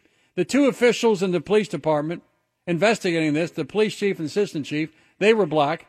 The city council was ma- majority black and all Democrats. The state attorney who brought the charges against the six officers, you may recall, was a black female. Three of the six charged officers were black. The judge handling the case was black. The U.S. Attorney General was black. Holder, and the yeah. president was black. And they, they, they decried the institution of racism in Baltimore that they were in charge of. And the last time there was a Republican in Baltimore in city council was 1922. So it's been about 100 years. And so if all these black liberals said there's institu- institutional racism, why didn't they correct it? I, don't know, Willie. I, I just the thing I've been thinking about a lot today is I, I would hate to be a player in an NFL locker room right now because I feel like it'd be vastly different from the experience I had, which was I, I've often said I, I loved an NFL locker room, and if things in the country could go how locker rooms, in my experience, go, things would be pretty good. can't say that. because in but be, no, because uh, I mean, my experience was that when it was fourth and one, and we needed somebody to make a stop. No one cared who made it. Black guy, white guy, rich guy, poor guy. No, nobody cared about that. But Notre Dame or uh, No, did- and no. HBCU didn't Yeah, make any difference. made- made no Make difference. the stop. It's about performance, not skin color. Performance, skin color, and, and if you made the stop, everybody universally would, would love you, including the fans in the stands. No fan in the stands cared about that either, right? But I, I just feel like it's, I don't know, I feel like it's different right now. I, I think social media has really pushed people into camps, right? Everyone has their own kind of echo chamber,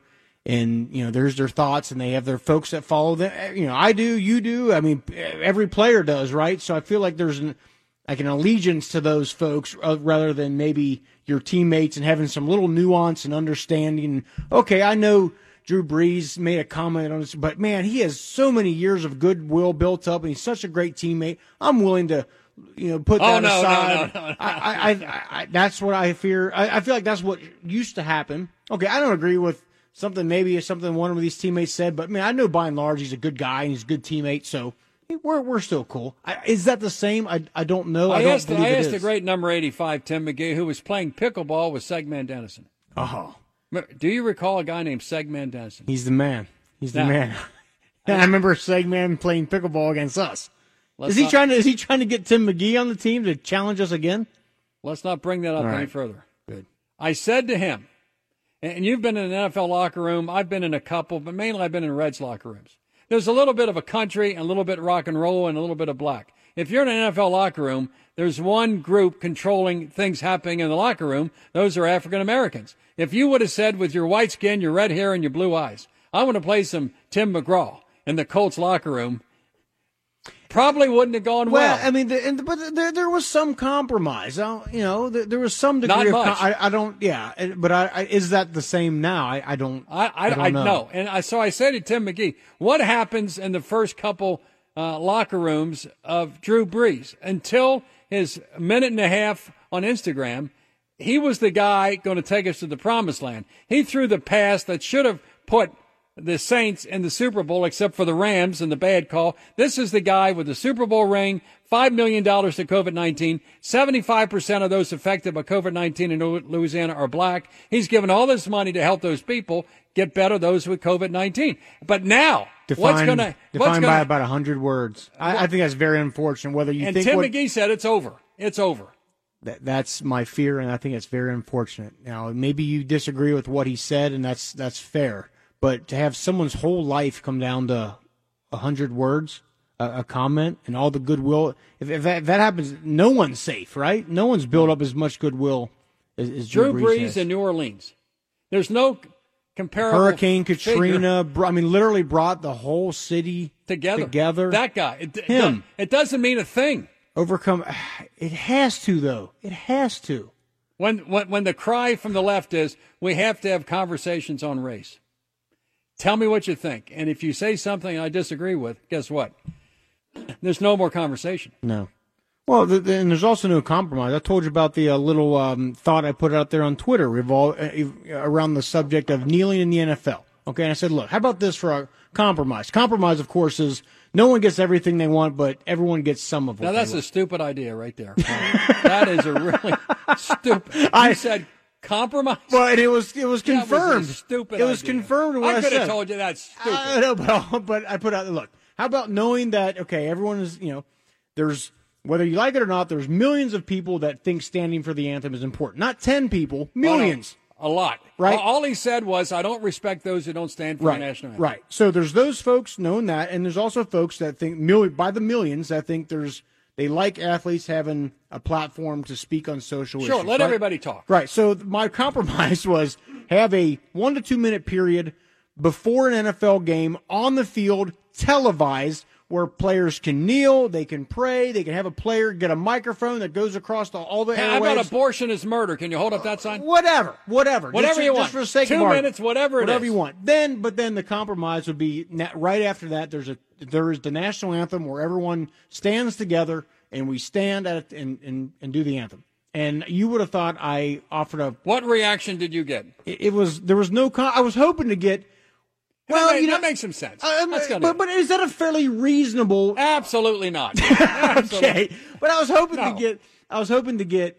You know, I, I you're not. You're um. It's it's kind of there, but let, let's add this, or you know, I don't. I don't agree with it, but here's what we should. No, it was.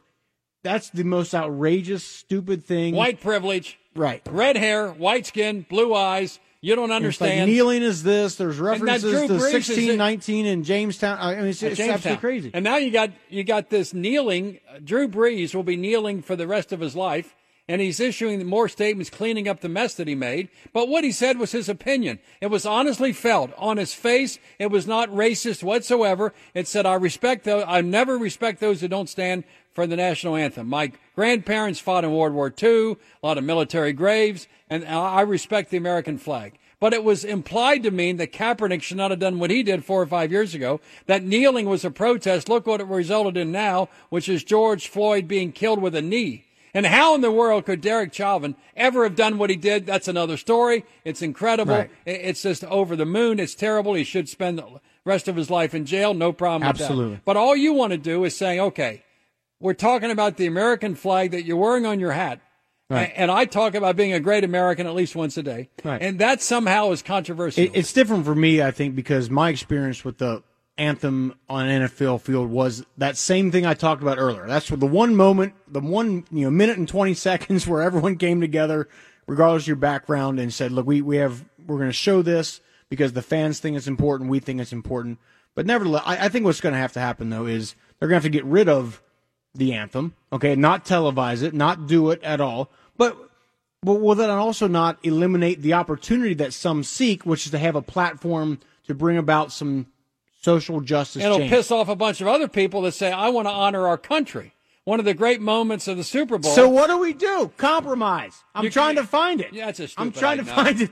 How about Whitney Houston singing the Star Spangled Banner in 19, was it 91? That was the best. Over at Tampa. I mean, it was un. But we can't have, because you're going to piss off those who say, I want to stand for the Star Spangled Banner, and then piss off others who don't want to stand. You don't give them the, if you get it, rid of it, either way, then you're going to anger two groups of people. But why can't people look at it like, okay, th- it pisses me off that they want that, but in order to get what I want, what I feel is important, let's not uh, cut off our nose to spite our face. Let's let, let's just do this and we'll compromise and move forward. How come that can't happen? That makes no sense. There's no room for compromise. You either believe and think a certain way or you are a racist. Okay, but what is the logical? What what is the conclusion when there's no compromise? There's all these issues right now in the country that there is no compromise on. Correct? Yeah. What's the what's the end game? What's the Continued solution? conflict Conflict. and yes. separation by race, by gender, by sexual Conflict orientation. that, that continues to go to the Hate. point where no one wants Civil it to war. go. I don't know what the Correct. hell it is. That's what I'm implying. But uh, the owners are in a bad position. NFL, baseball, don't know what to do, basketball, and they're all going to protest. NBA games will be filled with protest about George Floyd and, and about the legacy of his life. And uh, whatever sport it is, that's what it's going to be. It's not about individual opinions within the 20 and 20 yard line. There's wide, there's some people on the far left and far, far right that are out of bounds. But the great majority of us are between the 20 and the 20. You can't do that. You got to be on certain side of the field and not on the other. Well, Rock, we got to go. What else do you have today, if anything? Uh, let's see. Eddie and I are going to talk to Mike Allen about some of the legal implications of the George Floyd case. Be careful Well, that's going to go. careful. I'm just bringing him on to explain what's Let, let what's him gonna go on. explain. Let him do the talking. Don't you offer any opinion about the criminal record of George Floyd. Please don't you bring that up. Don't bring up the toxicology. Don't bring up the COVID 19. Let him do it, Rock. I'm giving you advice. Don't do it, okay? You can think about it, but don't do it. So we're going to talk to Mike Allen. Be careful. And then we're going to talk to uh, you later, and we're also going to talk about the uh, my compromise tweet and why That's it's not being embraced. Compromise. Come on, man. White privilege. Trying to right offer there. an, opi- an opinion. Uh, let's continue with more. Next is Alicia Lipton on Hoxworth and more on News Radio 700 WLW. Billy Cunningham, the great American, joining you and I now is Alicia Lipton of uh, Hoxworth and Alicia Lipton. Welcome again to the Bill Cunningham Show. Anything happening in the news? Oh, there's um, too much happening in the news, and I wish I was calling you with good news. Well, tell me what's going on. Um, we are on an emergency appeal for blood donors. Um, we have had a surge in usage. Some of that is because hospitals are opening back up. They are doing surgeries again. We have um, one case in particular that has used half of what we typically collect in a day. So we really need people to come in right now roll up a sleeve, make that donation. We're going to keep our centers open an extra hour tomorrow, an extra hour on Saturday. On Monday through Friday next week, we'll open up an hour early and stay an hour later. So we need the tri-state to do their part and help us save lives. You know, I've heard over the last several months that one good thing about this, there's hardly anything good about it, what was that Hoxworth Blood Center would have plenty of blood because there was no procedures going on, and you're telling me that's wrong. Well, that's kind how it started out because when we look back at March 16th, that's when hospitals were making the decision. The governor had instituted directions to cancel elective surgeries, non-emergency surgeries. So lots of treatments were put off. Transplantations were put off. Now that we're kind of getting back to opening everything up, more surgeries are happening, happening. Unfortunately, you also have more traumas happening, car accidents, issues where people are needing blood. At the first part of the COVID-19 pandemic, people were coming in and donating because they wanted to help and they were off work or they were out of school. So they had time to do it. Now we have folks kind of getting back to work. Um, and if they donated early in March, we really need them to come back now. So now's the time, and as far as the crisis, is this like a DEFCON 5, or how bad is it? Oh, um, it, it's not good. It is not good. Um, I, I hate going on and having to, you know, really, um, you know, put my heart out there and beg people to come in and donate. But right now, that's what that's what we need. We need to be able to meet the needs of the patients here in the tri-state. We have looked outside of the tri-state to check about um, shipping some products in. Unfortunately, there's a blood shortage throughout the United States. So we need our tri-state Cincinnatians, which, you know, we know that they're very loyal. We know that they want to do the right thing. They want to help their neighbors. Now is the time. Well, so you're begging for blood. I am begging. It's bad. All right. Well, Alicia, good luck to you. And uh, are things more or less functioning now in the hospital systems in greater Cincinnati, northern Kentucky, or not? Are things becoming more functional? Things are becoming more functional. It is very, very safe to go to the hospital right now. So people who are having health symptoms, chest pains, you know, whatever might be coming on, do not be afraid to go to the hospital. It's um, one of the safest, cleanest places that you can go to. Um, in order to treat those people, though, we need the blood donations. So we encourage everybody to give us a call at 513 451 0910 or visit us at hoxworth.org and we will be happy to take your blood and I can guarantee you it's going to be put to use to help save a life. Alicia Lipton, you're a great American, and thank you for coming on the Bill Cunningham Show. Thank you. Thank you, Bill. Uh, let's continue with more. Uh, Eddie and the Rocker next. And by the way, this afternoon, dozens of police officers in Louisville uh, walked out on the city's Democratic mayor, Greg Fisher, as a form of protest, as the FOP president explained that the officers felt disrespected by his comments as they struggle mightily to keep the peace after more than a week of fiery protest in Louisville. The video obtained by the Courier Journal shows the Mayor Fisher standing in the middle of the room at a roll call before the start of a 12 hour shift. As streams of Louisville Metro Police arrive, detectives and others silently filed out. FOP President uh, Ryan Nichols, who was not present, said the move was an unplanned reaction to the mayor's address. We have taco joints like Condado not serving police officers. The corporate office issued a statement saying we're all about inclusiveness and non discrimination, and that the three employees who walked down and would not serve police officers are welcome to come back. We have numerous circumstances. It appears that Cincinnati cops may not be able to use metro buses anymore, which they thought was a great place to uh, to transport uh, prisoners because it was warm in the winter. It's, it's cool in summertime, and they're safe in one place. But Metro, Metro for political purposes, said that's not uh, doesn't fit our corporate culture to assist law enforcement. We're in trouble. Let's continue with more if a line becomes available for Eddie and the Rock, 513 749 7000. Plus, I was hearkened by the comments of Dick Williams last night on the Reds Hot Stove League that uh, Reds baseball was a probability, not a certainty, and certainly not a possibility, but he is optimistic baseball will be played this year. That's your home of the Reds, News Radio 700. WLW Cincinnati.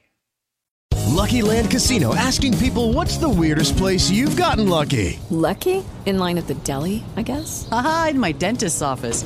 More than once, actually. Do I have to say? Yes, you do. In the car before my kids' PTA meeting. Really? Yes. Excuse me, what's the weirdest place you've gotten lucky? I never win and tell. Well, there you have it. You can get lucky anywhere playing at LuckyLandSlots.com. Play for free right now. Are you feeling lucky? No purchase necessary. Void where prohibited by law. 18 plus. Terms and conditions apply. See website for details.